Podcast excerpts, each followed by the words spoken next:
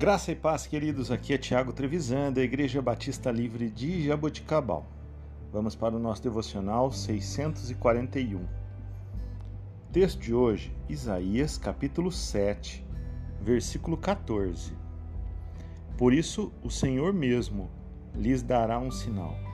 A virgem ficará grávida e dará à luz a um filho e o chamará Emanuel. Queridos, hoje vou fazer o devocional um tanto quanto diferente. Vou trazer fatos históricos a respeito da profecia de Isaías a respeito do nascimento do Messias. Essa profecia, do capítulo 7, na minha Bíblia é intitulada como O Sinal de Emanuel, foi escrita por volta de 735 a.C.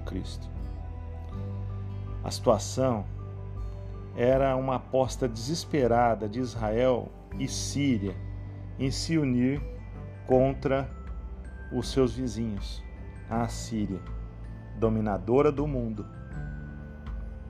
Só que depois que o rei Acás recusa as instruções de Isaías, tudo começa a acontecer de forma muito rápida, talvez de forma muito trágica.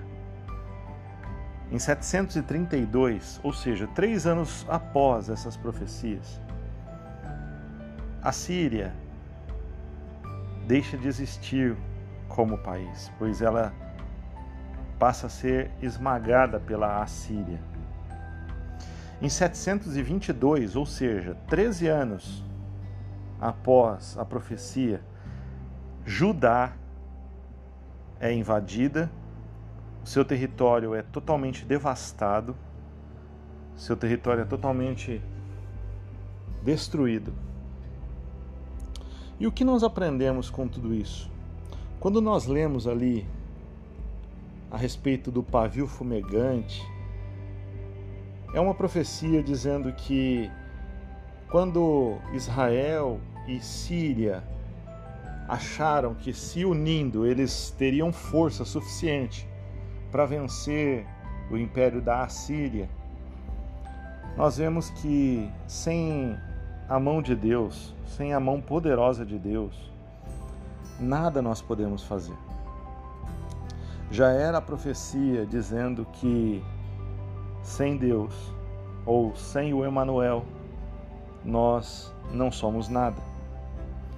O que nós lemos a partir do versículo 14 do capítulo 7 até o capítulo 11 é, é o que tem sido conhecido como é, o livro de Emanuel, porque são vários relatos, várias, vários descritos de profecias a respeito daquele que viria para ser o rei de Israel, mas o rei espiritual, não o rei político da forma como eles imaginavam. Queridos, nós vemos aqui várias profecias. Nós temos visto esta semana várias profecias a respeito do nascimento de Jesus. Algo que nós devemos comemorar, pois foi através do nascimento de Jesus que nós podemos ter acesso a Deus, acesso ao trono do Pai. Amanhã nós voltamos com mais estudos a respeito desse tema. Deus te abençoe. Tenha um excelente dia. Em nome de Jesus.